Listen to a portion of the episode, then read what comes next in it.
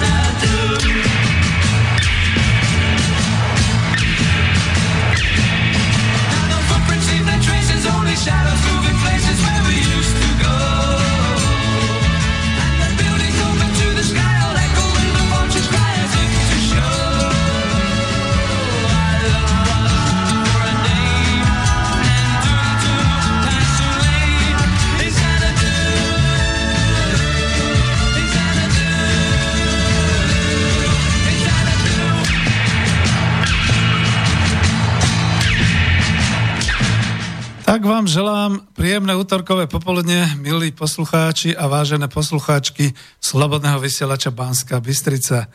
Tu je štúdio Bratislava, spoza mikrofónu vás pozdravuje Peter Zajac Vanka. Počúvate reláciu zo série Ekonomická demokracia a to číslo 98. Čiže podľa môjho plánu predposledná.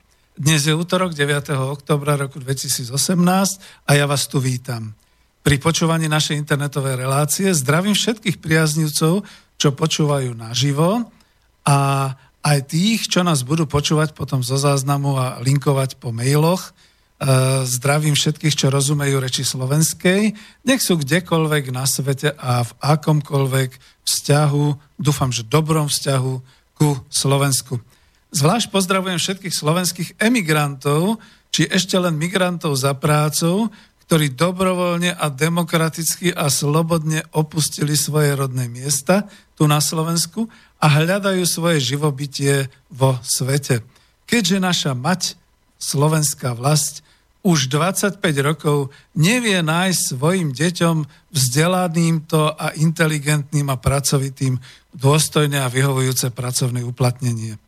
No a e, skúsim hneď dať aj, pretože viem, že v, takomto, v takomto čase, ináč dnes máme iba 90 minút, to je moje slobodné rozhodnutie, e, pokúsime sa teda urobiť reláciu kontaktnou, aj keď od 15. hodiny ešte všetci pracujú, však máme takmer plnú zamestnanosť, ako sa to hovorí. Takže ak chcete, volajte na telefónne číslo mobilové, ale až po prvej hodine no, po prvej hodine, to už by bolo neskoro, ale po prvej polhodinke 0950 724 963 a ak ma počúvajú aj tí, ktorých som nejakým spôsobom ukrojil z takej tej mojej e, kontaktnej adresy, a pretože to v podstate vyzeralo ako strojový preklad slovenčiny z nemčiny, zavolajte sem. Tuto máte možnosť slobodne sa ma opýtať, pozdraviť ma a podobne. Takže ďakujem vám veľmi pekne. Ešte raz telefónne číslo 0950 724 alebo mailujte na studio zavináč slobodnyvysielac.sk Prípadne, ak počúvate cez web Slobodný vysielač SK, tak kliknite na tú zelenú ikonku otázky do štúdia a ja samozrejme s vami podiskutujem alebo odpoviem na vašu otázku alebo poďakujem za pozdrav. Len mi dajte nejakú tú prvú polhodinku na nejaké to rozvinutie témy, pretože pokračujem v sérii, v sérii tých tém okolo práce a príjmu a dnešnou témou relácie teda je, ako aj podľa aviza vidíte, práca rímska trojka. Je to tretia časť relácie práca, a dnes by to malo byť o nahrádzaní práce, o znižovaní nákladov, e, človek v ekonomike sa stal externalitou, čo urobíme s ročníkmi 55 plus a 60 plus tu u nás. na Slovensku a nejaké ďalšie zaujímavosti, respektíve to, čo som povedal, alebo niektoré veci, ktoré ešte teda zopakujem.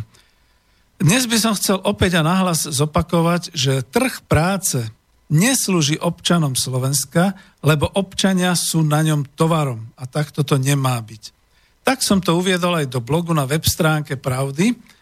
Inak teda viacerým oficiálnym kruhom možno vlády a parlamentu to vadí, toto moje prehlásenie a v tom článku a ja ho na základe skúseností 10 tisícov občanov Slovenskej republiky budem opäť a opäť opakovať dovtedy, kým buď trh práce nezačne opäť slúžiť občanom Slovenskej republiky, alebo kým naozaj neukončíme systém trhu s prácou ako otrokársky systém, totalitno-korporatívny, zneužívajúci podradné postavenie 100 tisícov, a ja som to spočítal minulé až 2,1 milióna ľudí na Slovensku.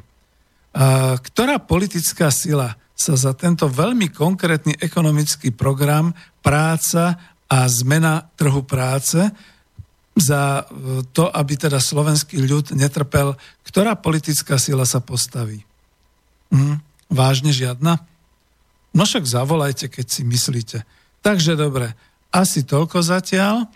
Ja som e, naozaj aj za Spolok národohospodárov Slovenska, stretlo sa to s ohlasom, vypustil blog do web stránky Pravda. E, prvý ten článok bol práve tou reakciou na ten e, vypustený prieskumný balónik v, čas, v novinách Pravda, E, kde teda ešte redaktor Braňo Toma vypustil taký prieskumný balónik, ako zareaguje verejnosť na snahy legálne importovať na Slovensko 80 tisíc pracovných síl, dokonca aj s rodinami.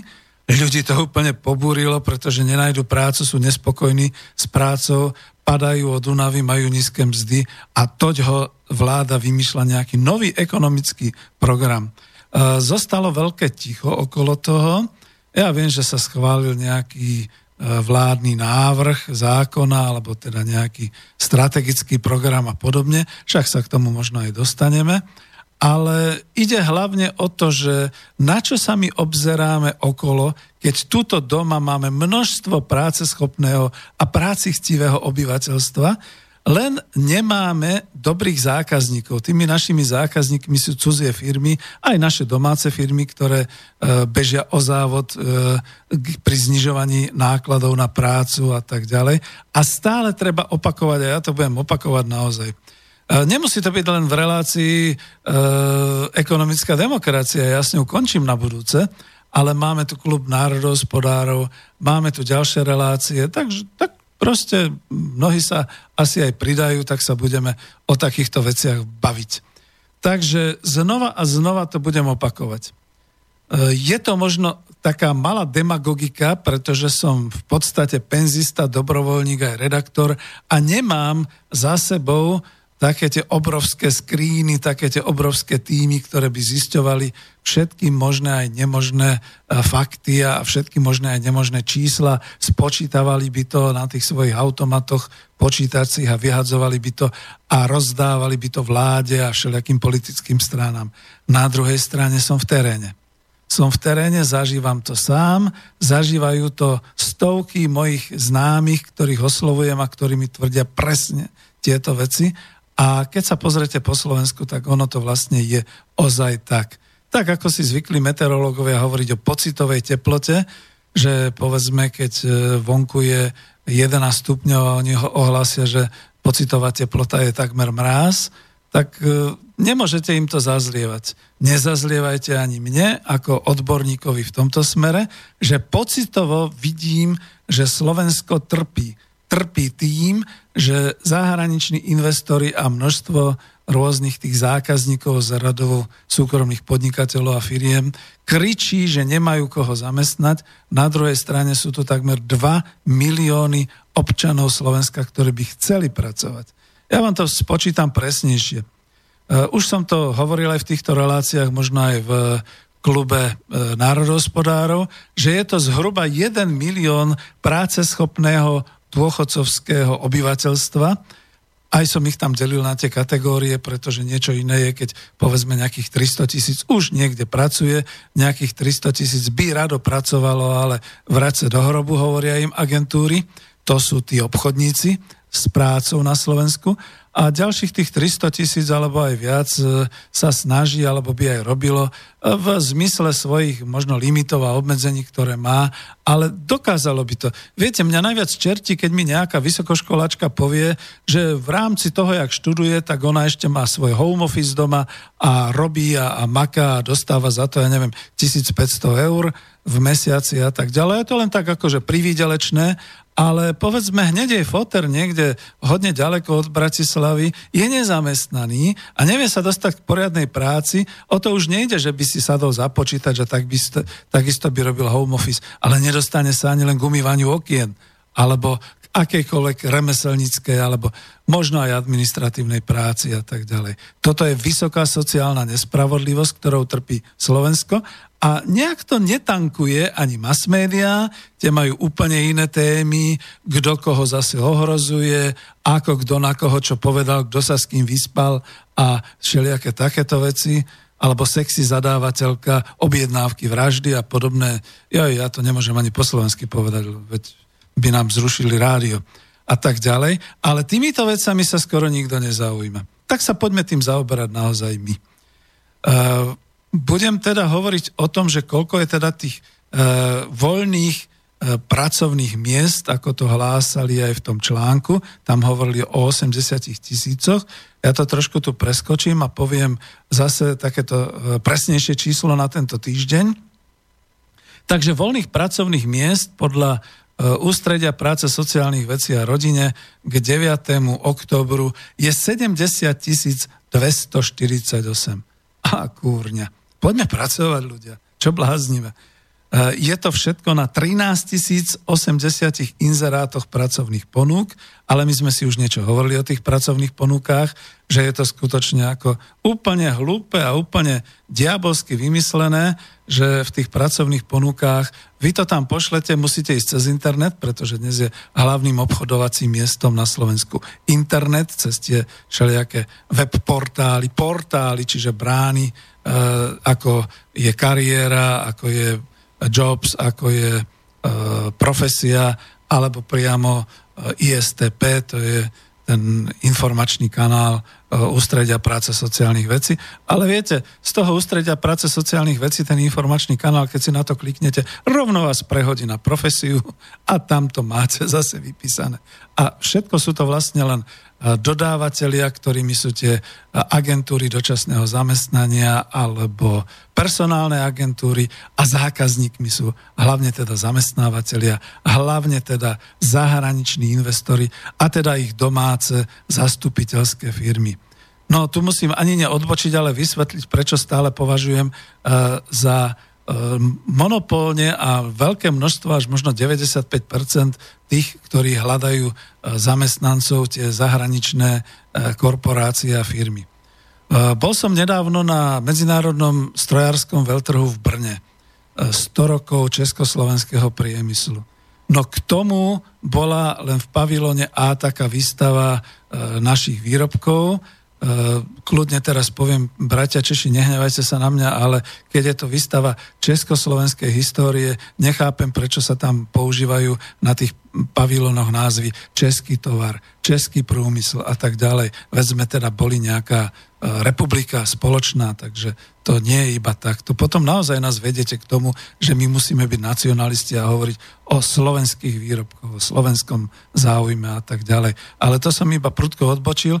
Ja sa vrátim k tomu podstatnému a tým je, že okrem toho pavilonu A a možno ešte tých exteriérových nejakých e, výstav, čo tam boli trolejbusy, e, električky a tak ďalej, nákladné auta a tak ďalej, a všetko ostatné dalo sa možno na prstoch jednej ruky spočítať, koľko tam bolo originál slovenských firiem. O českých nehovorím, tých je viac, je to predsa len dvojtretinovo väčšia republika, ale slovenských minimálne. Ja som si tam aj odfotil takú tú typickú slovenskú expozíciu, kde to bola teda nejaká firma, nebudem ju menovať, slovenská, so sídlom nebudem menovať kde, ale hore mala už taký ten krásny čínsky nadpis a dolu sedel e, čínsky občan, teda mal šikme oči, bol žltý a hovoril po čínsky a po anglicky, tak neviem, aký kus Slováka to mohol byť a predával vraj slovenské výrobky v slovenskej firme. Takže toto je taký ten typický trčiaci prípad, ako to je. A po Slovensku otvorte si e, obchodný register, nájdete tisíce, desať tisíce, pomaly stá tisíce firiem, ktoré sú vraj slovenské, lebo majú sídlo na Slovensku, ale ich kapitál, ich zakladatelia sú buď teda všelijaké tie fondy a všelijaký ten Cyprus a podobne, alebo teda naozaj už priamo nejaké zahraničné osoby právnické alebo fyzické. A vždy je tam strčený nejaký taký konatelík slovenský, ktorý robí takého... No ako to povedať, ako, ja, ako sa volali tí ľudia, ktorí v kolónii dodržiavali to, aby sa teda správne e, zbierala úroda, nakladala odvážala a mali na to tých svojich pomocníkov, ktorí bičovali tých otrokov, nech nakladajú a nech teda správne robia nech si nič nenehávajú pre seba. Tak asi takýmto spôsobom to dnes je. Ale pretože som teda tak sa rozúpal a je to také prudké, ja dám ešte zo pár takých údajov a potom už si dáme možno aj pieseň. Takže ďalšie údaje, ktoré chcem uviesť, také aktuálne, už minule som, ale neviem na ktorej relácii, pretože už to vysielam o práci aj na klube národospodára, aj tuto na ekonomické demokracii. Spomínal som z tých inzerátov také tie aktuálne pracovné pozície, ktoré sú voľné, kde môžete okamžite nastúpiť. Ja im budem robiť teraz takú malú propagáciu, aj keď sa to nepatrí v našom internetovom dobrovoľníckom vysielaní. A hlavne to robím kvôli tomu, aby ste počuli, čo sa hľadá, za akú cenu, lebo veď sme a reportujeme z trhu práce, povedzme na aký čas a čo to znamená, čo si to teda ja môžem nejako vyložiť. E, skutočne už teda v rámci spolku dá sa povedať, že usilovne môžeme pripravovať aj také veci, ako urobiť takú analýzu, taký súhrn týchto pracovných miest, ktoré sú, ale teraz už vopred ako predseda národohospodárov hovorím, spolko národohospodárov hovorím, prevažná väčšina tých miest sú robotnícke, operátorské, manuálne alebo nejaké takéto funkcie s veľmi nízkym podhodnotením. A nejaká časť, to sú zase operátori IT technológií, rôzni tí manažery, rôzni tí obchodní zástupcovia a podobne. Tam je teda aj väčší plat. A takmer zmizli požiadavky na trhu práce na bežné administratívne e, pracovné miesta, respektíve na pracovné miesta v odbornej administratíve. V odbornej, počujete ma, nie v obchodnej, ale naozaj to, čo by teda robili e, ľudia práve v tom veku 50 plus a 60 plus, plus pretože tí už nenachádzajú pracovné uplatnenie na tomto trhu práce. Budem možno hovoriť aj o nejakých pozitívnych príkladoch, ale zatiaľ dám skôr tie, no jak to povedať, nie negatívne. No toto je realita. Počúvajte so mnou. Námatkovo som to vybral z týchto inzerátov. Vodič, medzinárod, vodič medzinárodnej kamionovej dopravy. Je to niekde pri Nových zámkoch. Nepoviem radšej obec, pretože by som ich prezradil. A bruto cena práce 576 eur brutom mzda. No, tak ako Mám ísť za vodiča medzinárodnej kamionovej dopravy. Za prvé nemám na toto D a osvedčenie. Za druhé, no kamionista. Možno nájdem pesničku Petri Černockej o kamionistoch a o ich tvrdom živote a práci, ale za 576 eur v hrubom mesačne? Ha. Pekár Bratislava. 600 eur bruto. No, keď si predstavím, že pe- Vilém peče housky a málo mne má rád, očička má housky a požád chce, chce sa mu spát, tak to poviem pekár. Dobre, e, čašník, servírka, tu už môžem povedať aj kde, aby sme presne vedeli, ako sa potom zrazu platovo uh, odlišuje uh, smerom vzdialenostne od Bratislavy. Čašník, servírka v na toplou, 3 eur na hodinu bruto. No, Všetci, ktorí ste v Bratislave a chcete sa vrátiť domov, hláste sa na miesto čašničky, čašníka alebo servírky. a čakajú vás tam s troma, hodinami, s troma eurami na hodinu. Ďalšia pozícia. Obsluha baliaceho stroja na jemné pečivo. Nové zámky alebo okres nové zámky, doba určitá, držte sa teraz, čo to bude stáť. Mzda mesačná bruto 480 eur. No tak akože ja viem, že už bol teda ten zákon, že musia uvádzať aspoň nejakú cenu a oni väčšinou uvádzajú minimálnu a potom kričia, ale veď to je len taká orientačná, veď my sa vieme dohodnúť s tým pracovníkom. E, boli ste vybratí na túto pozíciu cez internet, obsluha baliaceho stroja, pozvali vás na pohovor, sedíte tam, vidíte, že vás je tam ešte asi 20 ďalších a teraz oni vám dajú asi takúto subjektívnu otázku. Budete spokojní s tými 480 eurami na mesiac bruto? Skúste povedať, že nie. No skúste povedať, že nebudete spokojní. Veď tam je 19 ďalších. Rozumiete tomu vtipu? Uh, vodič nákladného vozidla, zberné suroviny Banská Bystrica. No ja som to rovno pomenoval, nechtiac, ale tak uh, e, 850 eur v hrubom a práca na dobu neurčitú. Férové, klobúk dolu. Ja viem, že to ešte nie je až tak veľa, ale je to na neurčitú dobu, to si predstavte, že ten človek vie, do čoho ide, že to není na rok alebo podobne. A 850 eur, no to je už vysoko nad rámec tých ponúk okolo tých 500 eur, čo sme doteraz počuli a čo bola aj v minulosti. Vodič kamionu Bratislava 2000 eur. Námatkovo som to vyberal ako prepačte na preskáčku a ako Tuto ani sám nerozumiem. Riskoval by som, išiel by som do toho, že 2000 eur na mesiac.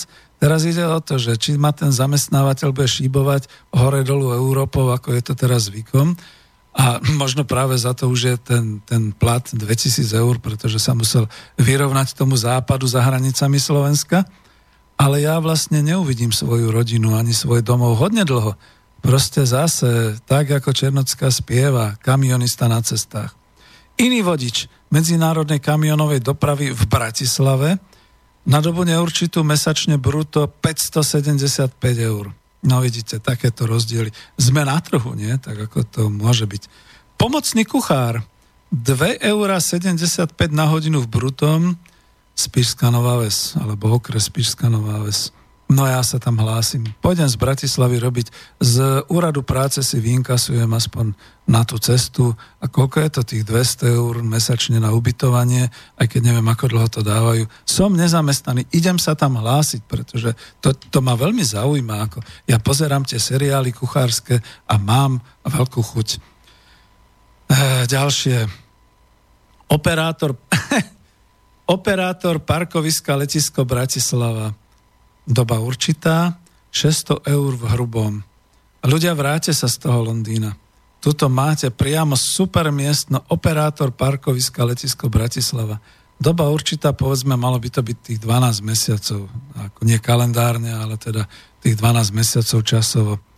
No, operátor parkoviska. Čo to je? Ja chodím, chodieval som, keď som bol trošku ako lepšie na tom, na letisko je tam taká búda, kde ten operátor teda inkasuje a vydáva, kontrolujete automaty, prípadne keď mu zlyhá tá rampa, tak ju sám musí otvárať a tak. To je ono?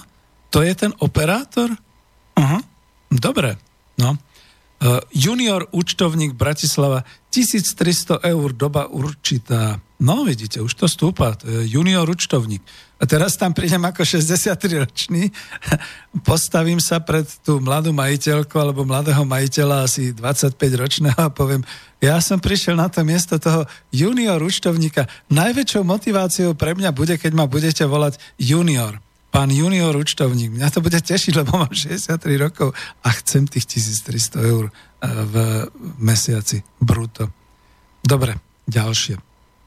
Pedagogický asistent na škole Spišská Nová Ves 653,50 bruto na dobu určitú. Uh, uh, okrem toho, že by som to s nervami nevydržalo súčasných detí, tuším, čo to bude za pedagogického asistenta a v akých školách. Tak dobre, poďme na lepšie miesta. Posunovať žudráhy Bratislava 595 bruto mesačne na dobu neurčitú. No tak tento nešťastník, ktorý sa tam prihlási, má aspoň isté, že to má na dobu neurčitú. Čiže povedzme, keď má aj niečo s rukou, s nohou a jednoducho necíti sa úplne. To je niečo pre dôchodcov, že? Tak poloinvalidný, ktorý teda ešte pobehne sem tam, jak vidíme Anton Špelec, ostrostrelec, alebo ako, jak dáva tie, e, tie páky hore alebo dolu. To, to by malo byť, nie? že posunovač od drahy. Tam sa na nič nehrajú. Tam to pomenovali drsne jasne. Opatrovateľka v Bratislave 650 eur v hrubom, doba určitá. Tak si teraz predstavte, že z tej obce, kde žije svokra, sa vyberie sem do Bratislavy pani, lebo sú chudobní a potrebujú zarobiť. Príde sem robiť do Bratislavy opatrovateľku, lebo si hovorí, dovych, doprevychovala, doopatrovala svojich rodičov aj svojho, ja neviem, krstného otca aj šelikoho, tak prečo by to nerobila v Bratislave? Lenže v Bratislave drahý život – plus ešte teda to ubytovanie a takéto veci a potom hlavne tá doba určitá. Viete, to je väčšinou, že jeden rok. A teraz si predstavte, že ten jeden rok, no to uplyne rýchle. Koľko si si Maruška u tej zlej tety zarobila? No len smolu si si doniesla, dievčina. Ty si asi bola lenivá, ty si asi nebola poctivá.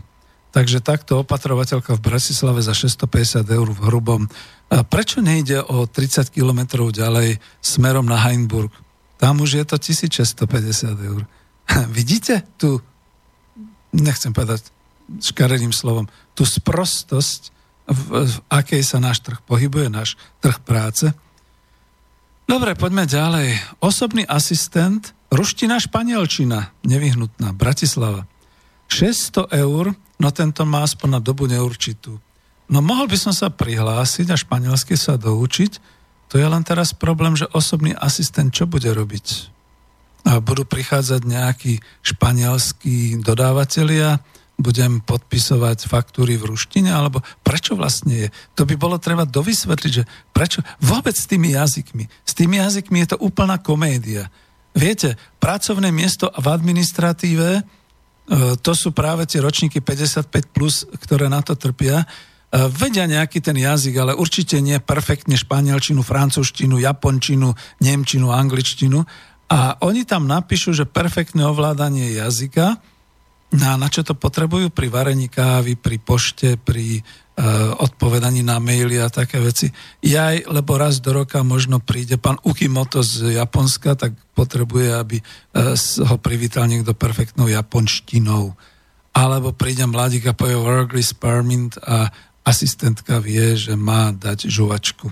Čiže to sú také. Eh, dobre, predajca elektrospotrebičov, dúfam, že v Puchovej je veľa predajcov elektrospotrebičov, uvádzam to hlavne kvôli tej naozaj, to je perlička. 320 eur mesačne na dobu neurčitú. No prosím vás pekne, vy sa nebojíte, že vám tam príde kontrola z ústredia práce sociálnych vecí a rodine 320 eur v hrubom? tak bežte tam ľudia, keď si chcete privyrobiť. Udržba objektov Bratislava 550 eur v hrubom na dobu určitú. Teraz si predstavte údržbár. No to nie je sranda, že? Ako ručí, ručí za kvalitu prevedenej práce podobne. Na dobu určitú po 12 mesiacoch ho pošlu preč a ono tam niečo spadne alebo niečo praskne alebo podobne. No čo myslíte, kto má tú hmotnú zodpovednosť, kto má tú zodpovednosť, koho budú poťahovať spätne pri vyšetrovaní nejakej udalosti? No a robí to za 550 v hrubom. Upratovačka, ja len poviem okres Liptovský Mikuláš, 240 eur, ale je tam napísané, že kratší pracovný čas. Hlavne vy ľudia, ktorí ste emigrovali do zahraničia, teraz si musíte povedať, ja som vedel, prečo som odtiaľ odišiel. Veď to sú čo za platy pre Boha. 240 v bruto. Zamestnanec poštovej prepravy 580 na dobu neurčitú v Bratislave. No tých poštárov je treba veľa, však on to ten e, minister, ktorý potom viedol aj zdravotníctvo a predtým bol generálnym riaditeľom pošty, on to tam ako krízový manažer zracionalizoval, zrechnoval, porobil a hlavne, že sa nakúpili obrovské technické prostriedky na to, že vojdete dnu, kliknete si, dostanete taký ten papierik s číslom a čakáte a podobne. Ale vo vnútri ako sa nezmenili ani tie platy a ani tá organizácia práce a zmenili sa. No dobre, tak poďte do vysielania, odprezentujte si to. Keď, keďže som kedysi školil na Slovenskej pošte, tak sa tam možno aj zamestnám. Takže takto. Hlavný, no teraz budú také tie zaujímavé, hlavný koordinátor implementačnej agentúry Ministerstva práce, sociálnych vecí a rodine 1400 eur v hrubom na dobu určitú Bratislava. No to, to vidíte, to je tá Bratislava. Oni kázia potom takto renome, lebo že v Bratislave každý zarobí veľa. E, normálne e, ľudia na súdoch, e, v administratíve štátnej a podobne, a hlavne tie administrátorky zarábajú okolo 570-580 eur v hrubom preto práve na budúci rok štátny rozpočet má zvyšovať tieto mzdy a tak ďalej. Ale toto je hlavný koordinátor, nezabúdajte, to je veľmi dôležitý človek, on si zvoláva svoje konferencie, e, riadi ľudí, riadi projekty, že a všetky takéto veci. Dobre, tak mu nezávidme tých, tých 1400, ale na dobu určitú. Rozumiete o tom, o čom to je? To je zase, že budú nejaké europrojekty, on skončí po 12 alebo 24 mesiacoch, potom príde šetrenie z Bruselu, že sa prehajdákali prostriedky korupcie a podobne. Čo myslíte, kto má v tom čase hmotnú zodpovednosť a kto je ten, ktorý niečo spôsobil? Pádne to na tohoto koordinátora a on potom hlboko zaplače, že tých 1400 bolo málo. Ja som si mal pýtať 14 tisíc, to by tak asi vyrovnalo tie roky potom, čo ma budú súdiť, pokutovať a podobné veci. Lebo to je aj o tom riziku na pracoviskách. Práve preto vysielam túto časť. No ale aby sme teda dali aj takéto dobre, že programátor C++, ja ani neviem, čo to je, prepačte mi, v Bratislave, 1300 eur v hrubom na dobu určitú. Čiže Murin si spraví svoju prácu a Murin odíde a je to ako pekný plat. Pekný plat pre mladého, ambiciozného mladíka, záujemcu o IT, ktorý teda ako mal možnosť naštudovať programy C++. No a tak to je jeho, to je naozaj, ako musíme nehať, že ako niekde na ten trh práce takto pôsobí. A toto už máte úplný vrchol. Android developer Bratislava 2500 eur na dobu neurčitú asi ho veľmi potrebujú, pretože mu núkajú dobu neurčitú, to znamená, musia si ho udržať vo firme veľmi dlho oproti konkurencii a je to v Bratislave a je to 2500 v hrubom. Viete, ja mám určite, e, to by ste aj volali, že niekde vonku o 50 kilometrov ďalej má takýto programátor alebo developer okolo 3000-4000 eur. Tuto má iba 2,5. Ale je to dobre. To už je napríklad presne to, o čom hovorím z tohoto prieskumu v teréne, že toto už je dobrá suma, fajn, vynikajúco.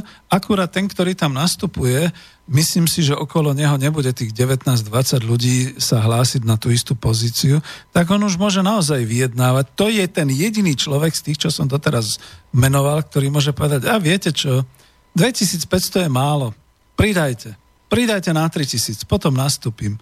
Alebo viete čo, keď už hovoríte, že snáď aj áno, dajte 3200. Budem na úrovni toho Igora, ktorý je tam niekde v Bruseli alebo niekde vo Frankfurte a to už bude asi tak, tak, také, ako oni majú. Takže asi takto. Veľká skupina, dal som ich dohromady, programátori CNC, to sú tie číslicovo riadené rôzne stroje a linky a podobne.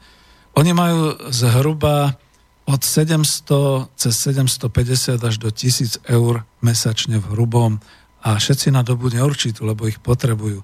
Tak u programátorov, a mám takto synovcov, ktorí sa tomuto rozumejú a sú aj programátori, tam by som odporúčal tlačte. Vy môžete.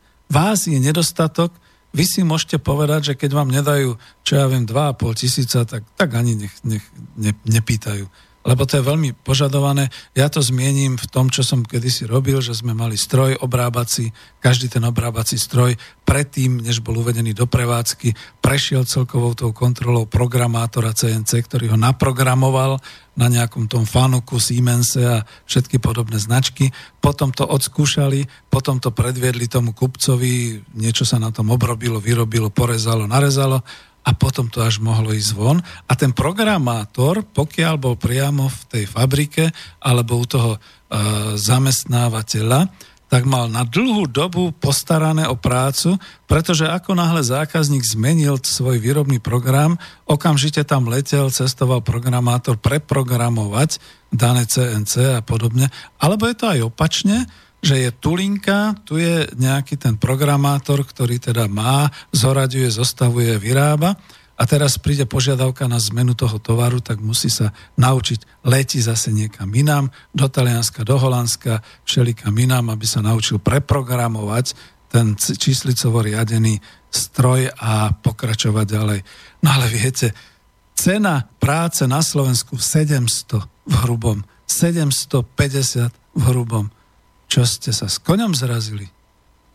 Kuchárka niekde na východe Slovenska 530 eur na dobu určitú. To je to, čo som už aj minule hovoril, že ja sa budem asi v reštauráciách kuchárov pýtať, koľko zarábajú a podľa toho si vôbec sadnem a pozriem menu, pretože keď nejaký kuchár zarába nejakých 500 eur, narába s hodnotnými surovinami, má niečo dobre uvariť, a aby to neotrávilo, aby to nebolo nezjediteľné a podobne, predpokladám, že by dnes mohol byť majstrom, ktorý má viac ako 1000 eur mesačne lebo má obrovskú zodpovednosť a je to tvorivý pracovník. To je jednoducho, eh, jak by som to povedal, inteligencia v oblasti varenia.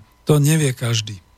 Takže toľko. No dlho som hovoril, skutočne dlho, tak si dáme takú jednu pesničku a pretože všetci utekajú niekam na západ, lebo keď počuli všetky tieto nešťastné e, inzeráty, tak si povedali, no tak ja to kašlem e, ráno, balím kufor, nasadám na vlak a idem niekam do Mnichova, do Dortmundu, alebo aspoň do Grácu, alebo niekam tak, pretože to predsa nie je možné takto žiť na Slovensku. Takže si vypočujeme, čo nám ponúkajú Pet Shop Boys.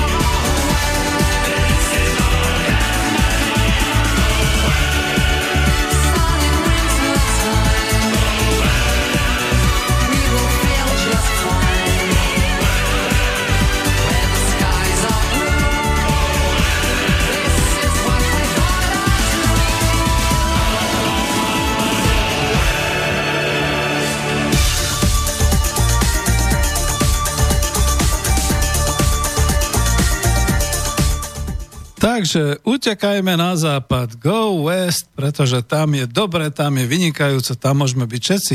A keď odíde všetkých 5,5 milióna Slovákov, čo tu zostane? Jaj, kolonisti, pretože my ideme dovážať pracovnú silu. Juj, to je zase také, no, už niekto hrozí, no, no, no. Ale prečo ja? Uh, ja ešte, ešte jednou vetou sa musím zmieniť, než toto poviem že v podstate som úplne zabudol aj na to, že vlastne v tých inzerátoch námatkovo, čo som pozeral, sa neobjavili tie operátori do tých uh, zahraničných montovní a firiem a do celého automotív. Uh, je ich tam dosť, je ich tam dosť, len skrývajú sa pod všelijakou tou hlavičkou operátori alebo práca za tisíc eur alebo podobne. A to všetko vlastne organizujú tieto personálne agentúry alebo agentúry dočasného zamestnania. A môžem povedať, že oproti minulému roku úbytok týchto inzer, inzerátov na Slovensku, pardon, teda v tých našich hlavných portáloch je asi polovičný, pretože naozaj sa už asi začínajú dovážať. A to je to, čo som chcel povedať, pretože viete, mne keď neuverejnili v pravde ten môj článok o trhu práce, tak e, zostal som taký hodne prekvapený, lebo však som bývalý publicista a povedal som si, že tak dám ten článok do tlačových novín Pravda. Oni mi možno pošlú nejaký honorárik, že 5 eur 20 alebo podobne. No každé euro dobré v dôchodku samozrejme, ale neuverejnili. No ale potom som len tak námatkovo si pozrel do pravdy z 3. oktobra, padol som na zadok a klobúk dolu, klobúk dolu pred tým, kto to uverejnil, aj pred pani viceprezidentkou v Konfederácie odborových zväzov Slovenskej republiky, pred pani Monikou Uhlerovou. Okamžite som jej napísal a dúfam, že nejaký kontakt spolu budeme mať, pretože jej článok, ktorý vyšiel na pravde, a teraz sa budú na mňa chlapci tuto zo Slobodného vysielača možno hnevať, že propagujem pravdu, ale to si musíte vypočuť, to si musíte prečítať. Článok sa nazýval tak, že NAKA mala zasiahnuť. Pozor, už ich vezú.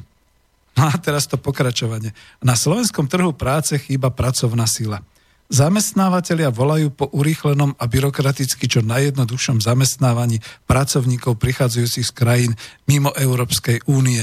Odburávanie administratívnej záťaže a zefektívnenie procesov je určite legitímna požiadavka. Ale urobili zamestnávateľia naozaj všetko preto, aby využili domáce zdroje. Citoval som viceprezidentku Konfederácie odborových zväzov Slovenskej republiky pani Moniku Uhlerovú. Veľmi si ju vážim za to, že skutočne v tomto prípade tlčie ten klinec poriadne po hlave, pretože naozaj je to tak. Nevyužili všetky domáce zdroje. Teraz čo tam píše, tu budem citovať. Súčasný stav akutnej potreby pracovnej sily zo zahraničia nevznikol len tak zo dňa na deň. Ide o dôsledok určitého vývoja poznačeného niekoľkými fenoménmi. Jedným z nich je niekoľko stotisíc ekonomických emigrantov, čiže odlev kvalitnej a vzdelanej pracovnej sily do zahraničia – medzi dôvody tohto javu patrí nespokojnosť so mzdovým ohodnotením a pracovnými podmienkami, politická situácia a vysoká miera korupcie. E, pani Monika, ja to chápem, ale keď škrtnem tie posledné dve, tak je to stále ešte to najzákladnejšie nespokojnosť so mzdovým ohodnotením. Veď počúvajú nás aj v zahraničí, tak určite prídu na Slovensko naspäť kvôli tomu, aby zarobili doma 550 v hrubom na veľmi pofidernej pracovnej zmluve alebo pracovnej pozícii a v dobe na dobu určitú alebo podobné veci. A hlavne potom, ja by som rád dokonca celú sériu relácií robil a možno budem pokračovať niekde v niečom ďalšom, tak, že ten ďalší e, tá ďalšia príčina nespokojnosti sú pracovné podmienky, ale do tých pracovných podmienok platí aj e, spôsob a organizácia práce, kumulácia pracovných funkcií, to, že človek robí skutočne s veľkou zodpovednosťou, riskuje svoj duševný stav, svoj zdravotný stav kvôli tomu, aby zarobil nejakých mizerných 500 v hrubom. Čo nám šíbe tu už všetkým. No ale budem pokračovať v citovaní pani Moniky Uhlerovej. Práve prvý dôvod, tá mzda, je v rukách zamestnávateľov v súkromnej i vo verejnej sfére. Vyššie mzdy a zlepšovanie zamestnaneckého prostredia sú hlavným motivátorom pre návrat emigrantov na Slovensko. To patrí v rámci Európskej únie ku krajinám s najvyšším podielom zmennej prevádzky alebo odpracovaných hodín v noci. Zamestnanci sú tlačení do nadčasov, skrátených úväzkov či nútených živností. Tu prestanem citovať a tuto poviem kľudne aj s pani Monikou Uhlerovou.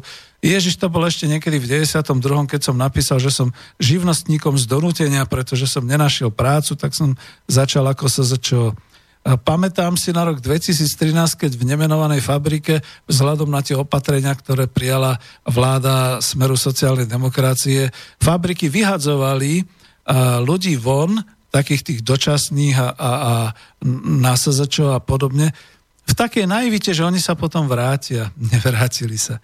A na, poznám jednu fabriku, kde som práve pracoval, kde im to teda podseklo vôbec produkciu a schopnosť vlastne v tom roku ekonomicky prosperovať. Ale to bola iba chyba samotných zamestnávateľov, nikoho iného.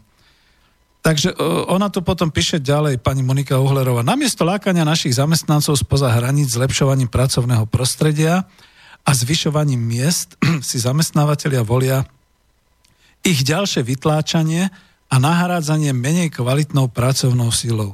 Za to skutočne ďakujem. A už som sa rozčulil. Skúsenosti zo západnej Európy v súvislosti s otvorením pracovných trhov ukazujú, že sa nezlepšili tie podmienky. Naopak, prispôsobili sa horším podmienkam. Pardon. nie, nie, nedám pesničku. Máme málo času.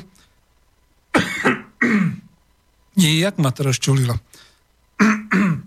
Takže ďalším fenoménom je silná orientácia na jeden segment hospodárstva, na automobilový priemysel, kde je najvyšší dopyt po chýbajúcej pracovnej sile. E, tu odbočím. Priatelia zo zahraničia, zbavte sa svojich podradných pracovných e, pozícií, príďte na Slovensko budovať náš 5 e, automobilový priemysel, 5 hviezdiček myslím teda tak, že 4 automobilky, 5 sa chystá.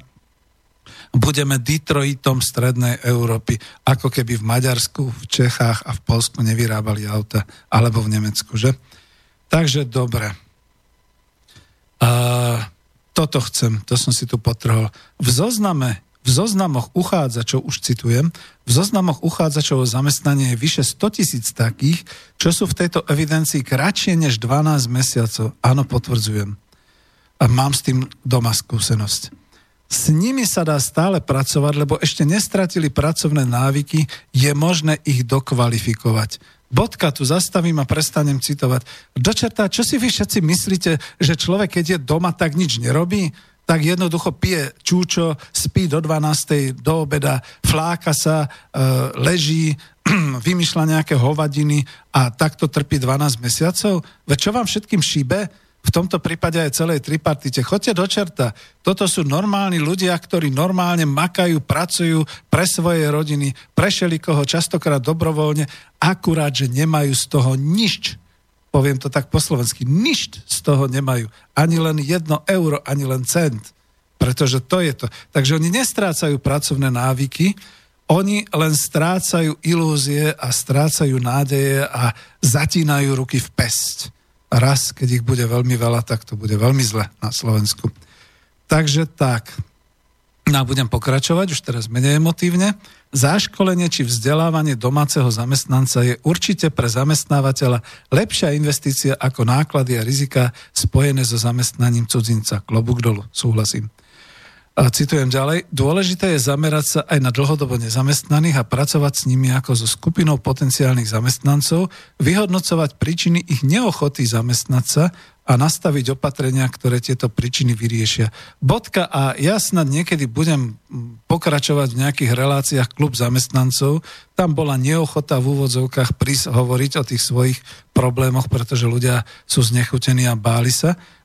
Ale tá neochota je hlavne v tom psychickom.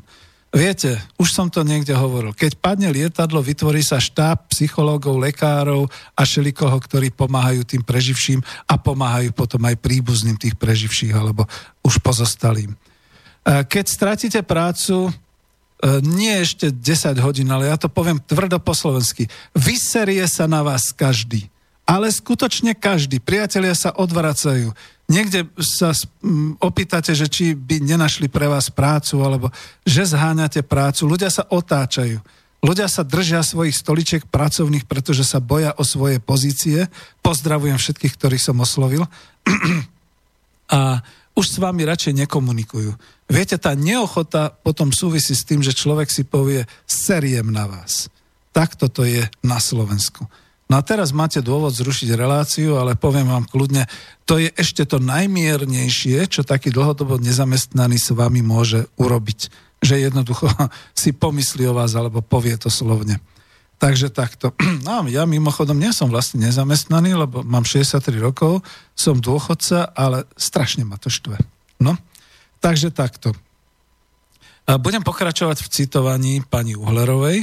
Možno chápať potrebu migrácie pracovnej sily v dôsledku takmer prirodzenej miery nezamestnanosti, no musí ísť o riadenú ekonomickú migráciu s dôrazom na zachovanie bezpečnosti krajiny, práv občanov Slovenskej republiky, ako aj cudzincov. Bodka.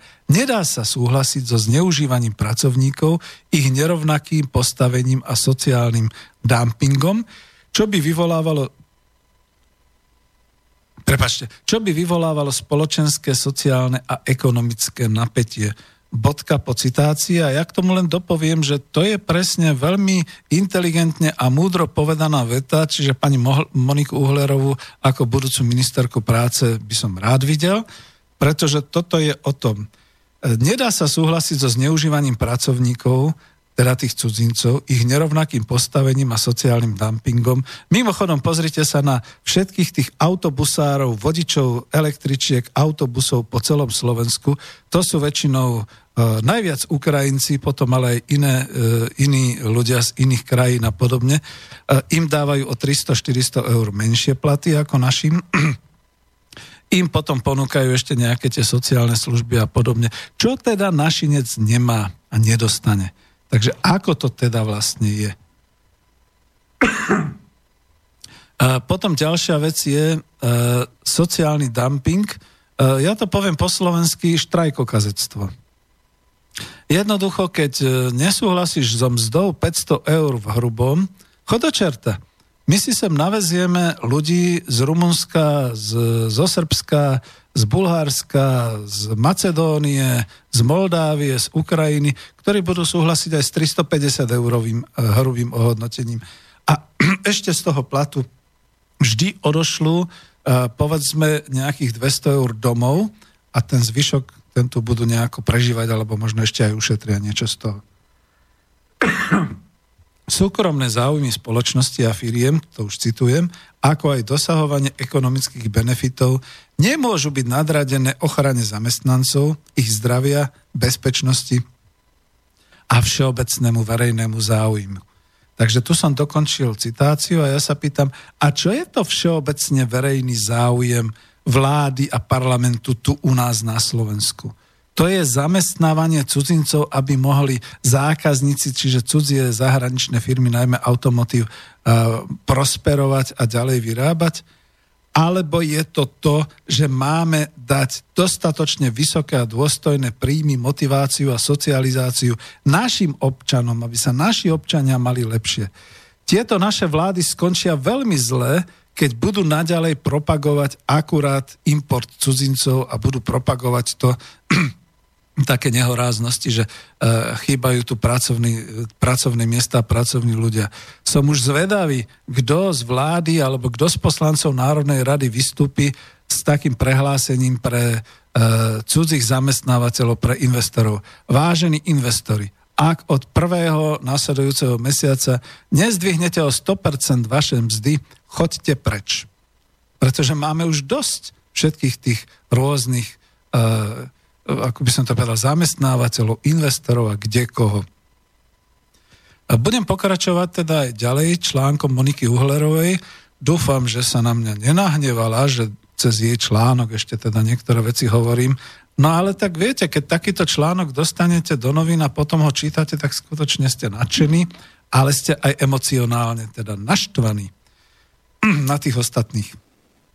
Citujem. Na Slovensku dosiaľ neexistovala komplexná stratégia pre riešenie problematiky náboru a zamestnávania zahraničnej pracovnej sily.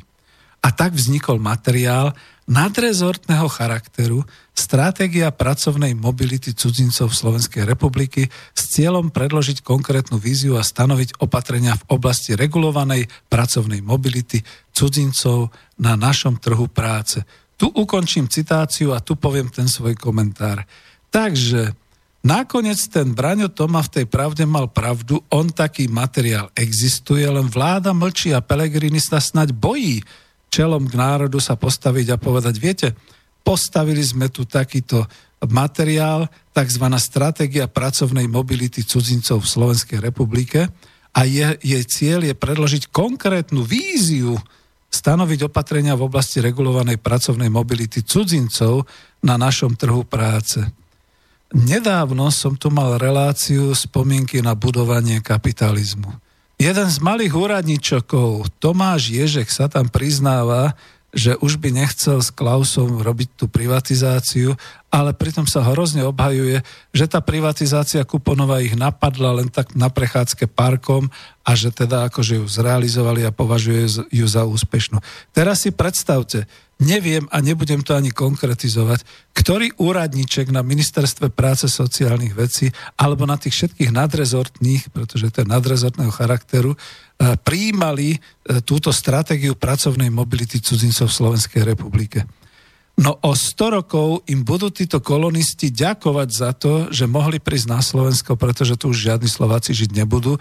Bude to iba etnický názov, pretože tu budú práve tí, ktorí potom boli oslovení a tými všetkými konkrétnymi opatreniami v oblasti regulovanej pracovnej mobility došli v priebehu ďalších 50 rokov na Slovensko, potom aj so svojimi rodinami, lebo tam prenikla taká informácia, že lepšie je, keď prídu aj už s manželmi a potom asi aj s deťmi a usadia sa tu a podobne, než by mali cestovať potom naspäť a tak ďalej. No a posledné, čo chcem ešte od pani uh, Moniky uh, uh, vlastne ako citovať, zase som si to, som si to takým žltým vyznačil. Uh, je to citácia. V stratégii sa uvádza, že cieľom je preferovanie vysoko kvalifikovaných občanov tretich krajín, pričom realita je taká, že slovenský pracovný trh vyžaduje nízko kvalifikované až nekvalifikované pracovné pozície, ktoré už v súčasnosti vykonávajú cudzinci. Bodka, k tomu dám komentár. Svetá pravda, preto ju chcem za ministra práce, sociálnych vecí a rodiny. Ona jediná rozumie teraz tomu, čo sa deje a aj to dala do toho článku, pretože na čo to vykrikujú všetci, že chcú a preferujú vysoko kvalifikovaných občanov. My tu už máme nejakých tých sírskych lekárov, my tu máme e, všelikoho na všelijakých ako dôležitých e, odborných e, pracoviskách a podobne. Ale to, čo potrebuje zahraničný investor, čo, čo potrebuje celý ten automotív a všetky tie montovne a potom následne aj všetky tie naše súkromné firmy a podobne, to sú tie nízko kvalifikované pracovné miesta, ktoré ale už prichádzajú. V praxi sa naozaj objavujú prípady, že zamestnávateľia prepušťajú, to už citujem, to som mal povedať, citujem pani Uhlerovu, uh, Cudzinci obsahujú horšie platené pracovné miesta a dostávajú nižšiu mzdu ako ich slovenskí kolegovia. Ja poznám ten prípad zo slovenského BEUSu, to znamená autobusári ukrajinskí, ktorí sú v Bratislave. V praxi sa objavujú prípady, že zamestnávateľia prepušťajú slovenských zamestnancov a nahrádzajú ich zahraničnými, najlepšie cez agentúry dočasného zamestnávania. Bodka. K tomu len pridám toľko. Prečo sa nezakázali tie agentúry dočasného zamestnávania už vtedy, keď sa v Galante odhalilo, že do Samsungu dovážajú Srbov? Veď to je jednoduché opatrenia. Kriminálka, náka obsadiť, vyhodiť, zrušiť a skončili. Jako to? že je stále problém právne, legislatívne ukončiť existenciu agentúr dočasného zamestnávania. O čo by prišli? No tak potom jednoducho Volkswagen a personálny útvar Volkswagenu by musel začať pracovať. Mus, ne, nespoliehal by sa potom na agentúry, ale vlastnými silami by tých ľudí ošetril, opatril, manažoval a riadil tak, aby to boli ich zamestnanci. Iba tu je ten problém. Zase by to bolo citlivé podbruško našich slovenských, teda zahraničných firiem tu na Slovensku, že by si museli toto ošetriť, tak ako to majú všade inde vo svete. A posledná citácia pani Uhlerovej. Navrhnuté opatrenia opomínajú potenciálne riziká, ktoré môže spôsobiť veľká liberalizácia podmienok zamestnávania štátnych príslušníkov tretich krajín. Treba na ne upozorňovať, aby sa ich vznik a nárast dal ešte eliminovať nekontr- eliminovať nekontrolovaný prísun pracovnej sily zo štátov, kde sú mzdové, sociálne a pracovné štandardy na nižšej úrovni ako u nás, môže spustiť deformáciu zamestnaneckého prostredia. Vážení priatelia, ja som možno okomentoval príliš zoširoka tento článok Moniky Uhlerovej v denníku Pravda, ale veľmi si vážim, že to vôbec vyšlo, pretože to je skutočne to nebezpečie, na, na ktoré som uvádzala, ktorý celý čas hovorím. Pozor na to, ak sa raz spustí uh, takýto proces, on už je nezvratný, on už je nezastaviteľný. Potom budeme musieť naozaj asi voliť Kotlebu, ľudovú stranu Národné Slovensko, aby sme mohli urobiť nejaký štátny prevrat a zastaviť to celé. Ale to som teraz povedal v takých tých emóciách, čo teda, keď niekto príde, povie, e, povedal, čo som povedal, odvolávam, čo som odvolal, či ako, pretože naozaj to smeruje k tomu, že už potom, ak sa tento proces spustí, a teraz je ešte v rukách Most Hídu, e, vlády Smer sociálna demokracia Slovenskej národnej strany, hamba Slovenskej národnej strany, teraz tento materiál možno ešte pokrčiť a zahodiť. Neblbnite, nehrajte sa so zápalkami pretože jednou na to dojedete, jak sa to hovorí v tej pesničke Vesničko Mast Šedisková. A dáme si pesničku.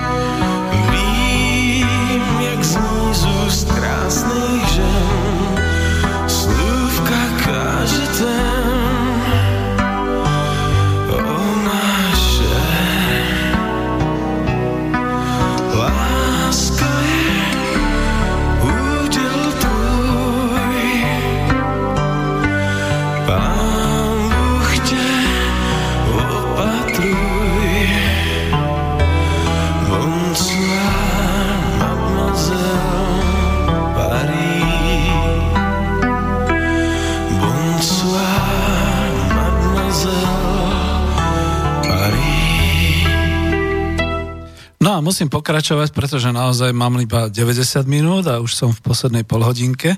Takže aby som to celistvo ukončil, ďakujeme, že už nevoláte, alebo ste ani nevolali, ďakujem, že už nepíšete, ale ste ani nepísali. Takže to bude skôr na to linkovanie, ale držím naozaj momentálne ruku na pulze dňa a na tom, čo sa deje v Slovenskej republike a na trhu práce, čo sa deje s národným hospodárstvom Slovenska, aj keď je to relácia ekonomická demokracia číslo 98 a pravdepodobne bude už predposledná, potom ukončím a uvidíme teda, čo budeme robiť ďalej. Ale prečo?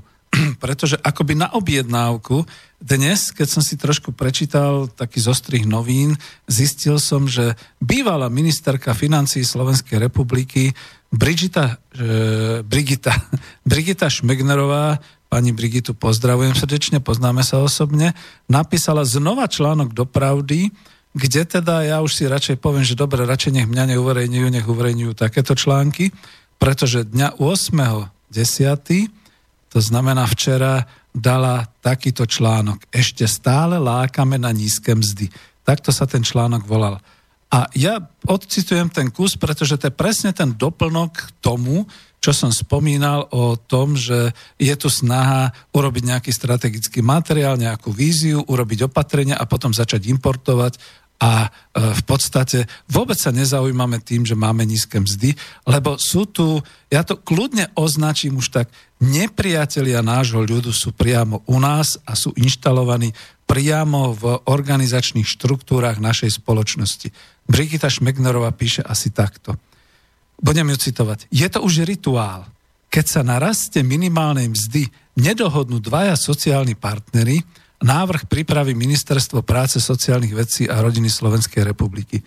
Tento raz e, minimálnu mzdu navrhlo zvýšiť na rok 2019 na 520 eur.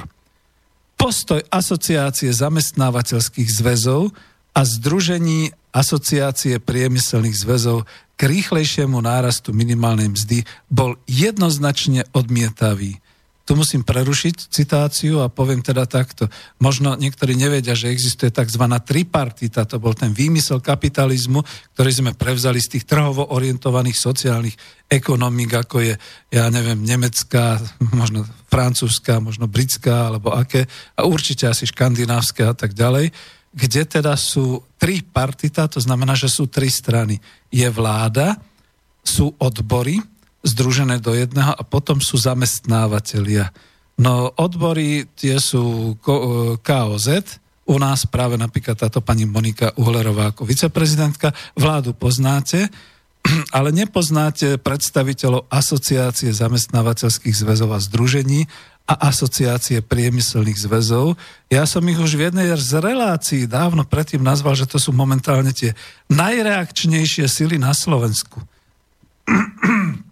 Milí lavičiari, pokiaľ si stále myslíte, že pravica pravicoví politici sú pre vás nepriateľom a nebezpečím, uh, možno mi to teraz trošku budú vytýkať, ale uh, hľadajte a počúvajte postoje a počúvajte tie názory a na tých webovských kanáloch všetky tie spravodajstva predstaviteľov asociácie zamestnávateľských zväzov a združení na Slovensku a asociácie priemyselných zväzov. To sú tí, ktorí dnes sú, doslova teda poviem, nepriateľmi slovenského ľudu, pretože ďalej píše pani Šmegnerová toto a toto to oprávňuje k takémuto pomenovaniu.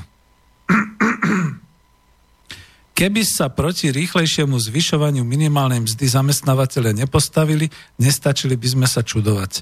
To bola citácia. Ja k tomu iba doplním, že naozaj oni reakčne vo všetkom kričia, že cena práce je drahá, že treba znižovať odvody a všelijaké také veci. Ba dokonca, že netreba minimálnu mzdu, oni si to sami zariadia, ale viete, ako náhle je minimálna mzda, preto som čítal tie inzeráty na začiatku, všetci idú dolu a dolu a dolu až na tú dreň, to znamená až na tú minimálnu brutom mzdu. Keby to bolo aspoň také, že povedia 480 a je to v čistom, ale to je 480 v hrubom, po odpočte všetkých takýchto vecí. Samozrejme, oni kričia, že majú s tým náklady, lebo ešte aj oni musia ako zamestnávateľia platiť tie percentá, tie časti odvodov za zamestnancov a podobne. Zabudajú na jednu vec.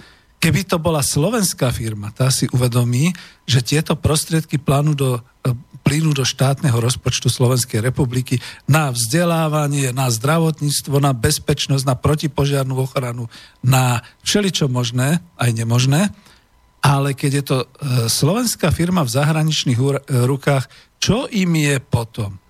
A Ľudia z asociácie zamestnávateľských zväzov a združení sú dávno poskokmi cudzích investorov.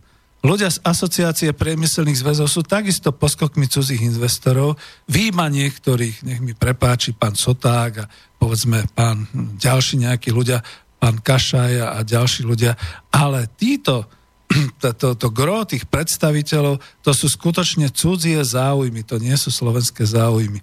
No ale pani Šmegnerová to ešte viac prehnala ako ja, lebo píše, Jozef Mihál, tvrdiac, že polovicu z toho, čo by malo ísť zamestnancovi si uchmatne štát, musí to vyraziť dých, keď to on povie. Inými slovami, dania a sociálne a zdravotné odvody podľa bývalého ministra práce vo vláde, vo vláde Ivety Radičovej prehltne akýsi moloch, ktorého chápadlom mimochodom je vlastne uh, on sám, alebo teda bol on sám na mieste toho ministra. A to je citácia a už len posledné, čo citujem, čo som si podčiarkol od pani Šmegnerovej, citujem. Pre Slovensko zostáva charakteristická nízka a naďalej klesajúca mzdová kvóta, ukazovateľ, ktorý zhruba vyjadruje podiel miest na hrubom domácom produkte. Naša mzdová kvóta pritom výrazne zaostáva za priemerom v OECD i v Európskej únii. Nízke mzdy sú dodnes lákadlom pre zahraničné firmy. To citujem pani Šmegnerovú. Nízke mzdy sú dodnes lákadlom pre zahraničné firmy. Často patria k najproduktívnejším a mzdy v nich, hoci, hoci sú zvyčajne zlomkom tých, ktoré platia tieto firmy doma, sú predsa len vyššie ako v nízkoproduktívnych domácich firmách. Podľa Inštitútu finančnej politiky práve tieto zamestnávajú až dve tretiny zamestnancov. A ja k tomu naozaj musím podotknúť to, že to je presne ako bolo v 17. storočí v Anglicku pri buržáznej revolúcii, keď teda lordi zaviedli aspoň Spinhamland, to znamená, to bol ten, uh, to, to, to bol ten zákon o tom, že aby nám chudoba nevymrela, aby vidiek nevyľudnil, tak budeme ľuďom dávať aspoň nejaké minimum na prežitie, aby mali aspoň niečo, E, čo by mohli dostať. A potom všetci tí buržoázni vtedy v tom čase zhotoviteľia tých manuf- manufaktúr a manufaktúrni majiteľi a podobne, vlastne keď zistili, že tým ľuďom na vidieku stačí v rámci toho Spinhenlenského zákonu to minimum, tak aj oni znížili tie mzdy na to minimum. No a tak sa stalo, že v podstate v Anglii v tom viktoriánskom období nastala obrovská chudoba a vymieranie, hladomory, tak, choroby, takže sa museli vrátiť k tomu, že zrušili ten zákon. No nepripomína vám to dnešné Slovensko? Nízke mzdy, budeme dovážať cudzincov, ešte viac budeme znižovať mzdy, pretože cena práce je vysoká, najmä pre tých, ktorí nie sú zainteresovaní na slovenskej spoločnosti. tak to všetko teda teraz ideme robiť. Len ten náš Spinham Land, to sú vlastne tie naše vládne orgány a vlády, ktoré toto organizujú. Ja už len teda pozerám na hodiny a veľa mi nezostáva, tak e, niečo prečítam, čo som chcel teda práve v rámci toho, že ako sa stráca práca, lebo práca nie je platená. Predstavte si, že to som ešte študoval ja na manažerských kurzoch britskej Open University, čo bola lejbristická eh, manažerská škola dištančného vzdelávania od roku 91-92. A Charles Handy, môj obľúbený autor, ekonóm, filozof, napísal a dal to do tej učebnice číslo 4 o motivácii a o práci v rámci tzv. kapitoly Nová realita práce e, toto v 94. Nemá to zmysel, budem citovať. Tento rok v niektorých regiónoch Talianska nebude mať kto zbierať olivy. Komentujem to, ako to pripomína Slovensko v súčasnosti. Nemá kto zbierať jahody, nemá kto zbierať jablka, Pokračujem. Starí ľudia nevládzu a mladí to za ponúkané peniaze robiť nechcú. V Toskánsku sa ani nenamáhali obnoviť olivovníky, ktoré spustošila surová zima v roku 1985, lebo to nestálo za to. Pestovanie olív sa teda musí stať vážnym odvetvím podnikania, ktoré bude ponúkať slušné miesta so slušnými zárobkami. Počujete vláda na Slovensku? Pestovanie, to je jedno čoho, či jablk, jahôd alebo čohokoľvek polnohospodárskeho, potravinárskeho, sa musí stať vážnym odvetvím podnikania, ktoré bude ponúkať slušné miesta so slušnými zárobkami. Citujem ďalej. Menia sa aj malé rodinné reštaurácie, a to je niečo pre SNS, Menia sa aj malé rodinné reštaurácie, kde dcera pomáhala matke v kuchyni a kde na obed i na večer a každý deň a každý týždeň slúžil ten istý čašník, rodinný priateľ. Zákony väčšiny krajín už taký pracovný čas nepripúšťajú, lenže v dôsledku toho je stravovanie mimo domu čoraz drahšie a mnohé malé reštaurácie sú stratové a zanikajú. E, citácia v rámci toho článku majiteľa jednej z, reštaura- z tých reštaurácií. Robím vlastne pre vládu. Vyberám pre ňu dane a udržiavam nižšiu nezamestnanosť keď mám po šichte, nezostane mi vlastne vôbec nič. Konec citácie. E, viete, že som sa stretol v poslednom pol roku s množstvom živnostníkov, ktorí povedzme robili v rôznych oblastiach, nielen v reštauráčnom a v podobných. Všetci mi tvrdili, ja už robím iba pre vládu. Ja vlastne vytváram dane, DPH, robím niečo pre znižovanie nezamestnanosti a držíme to iba tak, že chodím spávať a už z toho nič nemám. Som už otrávený, som už vyhasnutý. Vyzerá to tak, že skončím, alebo si dám naozaj mašlu. Takže takto to vyzerá na Slovensku, určite aj v Čechách, v mnohých tých živnostníckých odvetviach. Budem ďalej citovať Charlesa Handyho. Mnohé pracovné miesta sú v industrializovanom svete ohodnotené tak nízko, až zanikajú. Ľudia v takýchto krajinách potrebujú na prežitie dobré platy. Vlády potrebujú dane, lenže takéto náklady nemôžu uniesť všetky produkty či služby. Umývanie výkladov si nezasluhuje mzdu remeselníka, podobne ako fľaša mlieka doručená každé ráno pred dvere britskej domácnosti, v skutočnosti nemá väčšiu cenu než pol litra fľaše vína. Keby sme ju prestali subvencovať, bolo by po donáške. Toľko Charles Handy, toľko textová učebnica z efektívneho manažéra, profesionálny certifikát v manažmente. To prosím vás pekne sme sa učili a sme učili manažérov v roku 1994. Toto všetko vygumovala veľká finančná kríza, dneska sa správajú manažéri, aj teda firmy úplne ináč a žiaľ Bohu aj vlády úplne ináč. Charles Hendy potom spomína, pracovné miesta sa nevytrácajú len v drobnom podnikaní, ale skutočnosť je taká, že dnes nezaniká len určitý počet zamestnaní či pracovných miest v istých odvetviach alebo v istej krajine, či dokonca v rozvinutých krajinách vôbec. Dnes sa stráca niečo iné. Práca ako taká. A k tomu som si dopísal vtedy ako lektor, ako tútor, platená práca.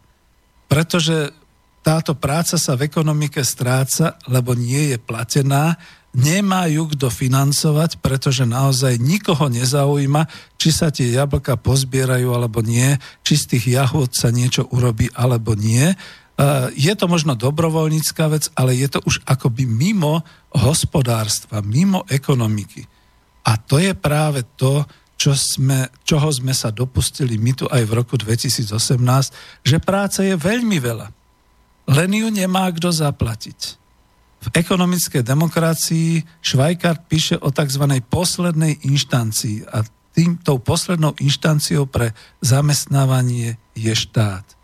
Čo tak prevziať jeden z prvkov ekonomickej demokracie, štát ako poslednú inštanciu, ktorý by zamestnával? Ja viem, že lavičiari v smere sociálnej demokracii vymysleli tie sociálne podniky. A možno sa im aj darí. Nepočujeme o týchto podnikoch nič. Ja by som veľmi rád počul, dokonca by som ich aj pozval, nech prídu do relácie, nech hovoria o úspechoch sociálnych podnikov. Lenže bacha, to je o tom, že nestačí mať jednu perličku, jednu poloprevádzku, jednu pilotnú prevádzku. Treba mať systém. Takže teraz na záver to kľudne už takto poviem.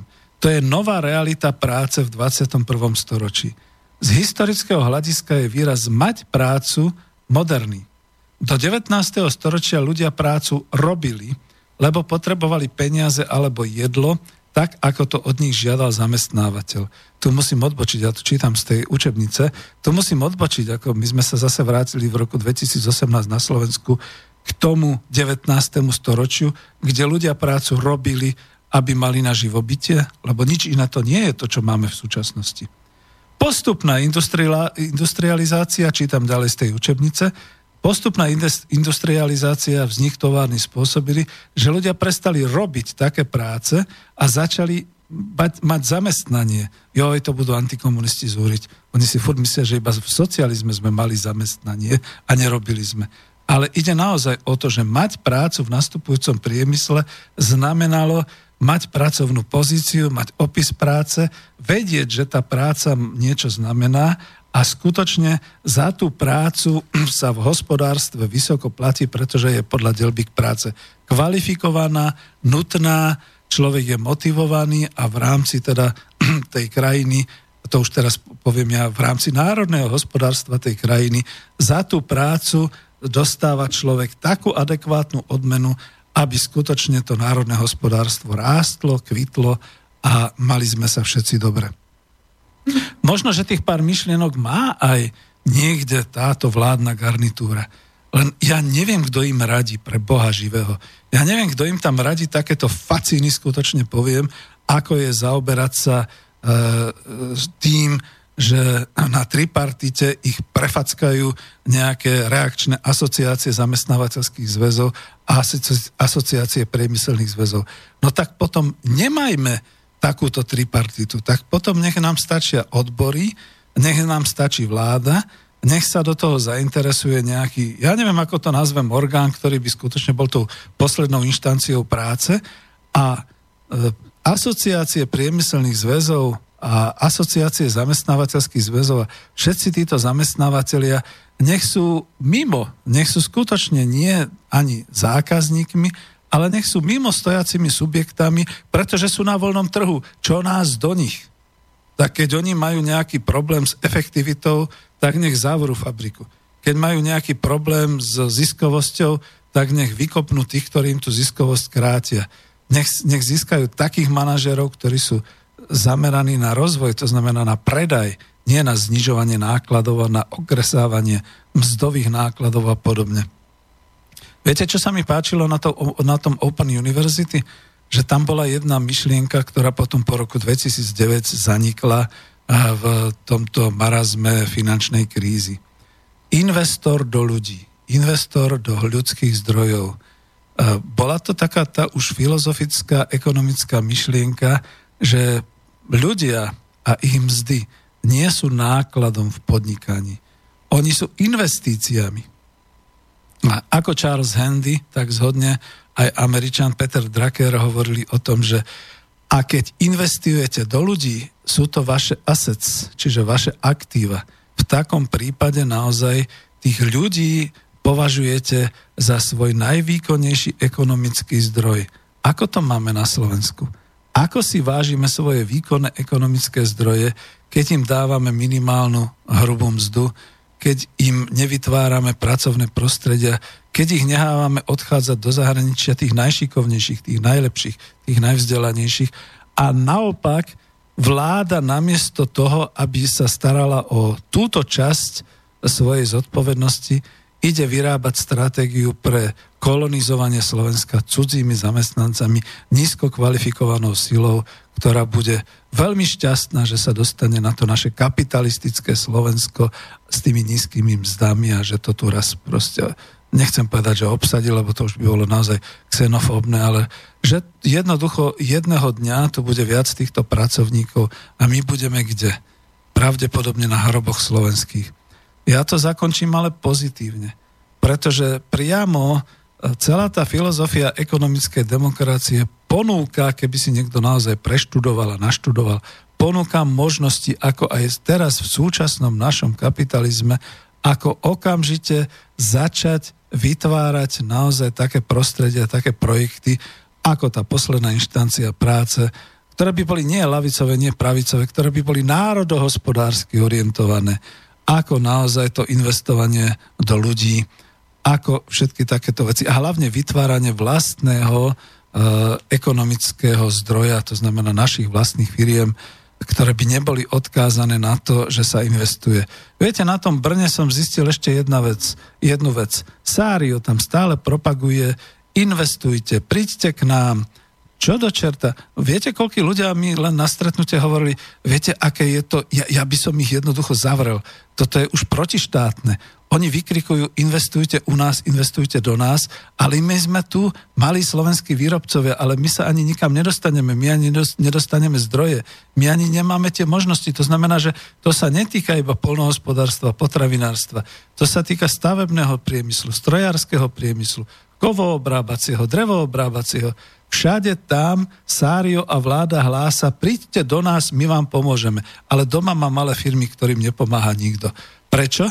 Pretože v rámci tripartity sa zvrhli asociácie zamestnávateľských zväzov a priemyselných zväzov na niečo veľmi, veľmi reakčné, čo tu vlastne nechceme. Toto by tu nemalo byť. Týmto končím a dávam takúto zase pesničku, už aby to bolo veselšie trošku, pretože ak už nič iné, ak nám bude tak dobre v raji, ako chcú naši, naša vláda, naši zamestnávateľia, tak budeme takto tancovať. Dovidenia, do počutia. Ďakujem, že ste ma počúvali.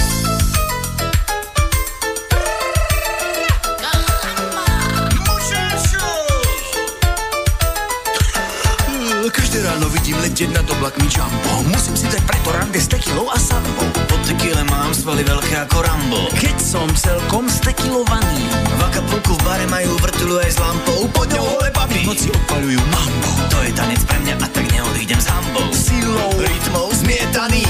Tekily je plný stôl, pozor je to alkohol. Tekila je alkohol, čo s mužou robí Rambo Iba ja som od tekily skrúcaný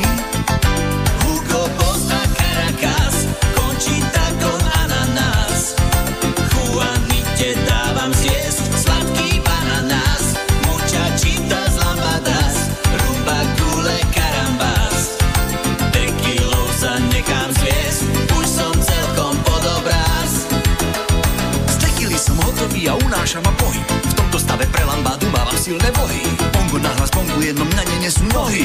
Už som celkom stekilovaný Do rána som povymetal všetky kúty rohy. Od tekily vraj nevládzem, konštatujú mnohí. Zdravý som sa už nedočkal konca tejto slohy.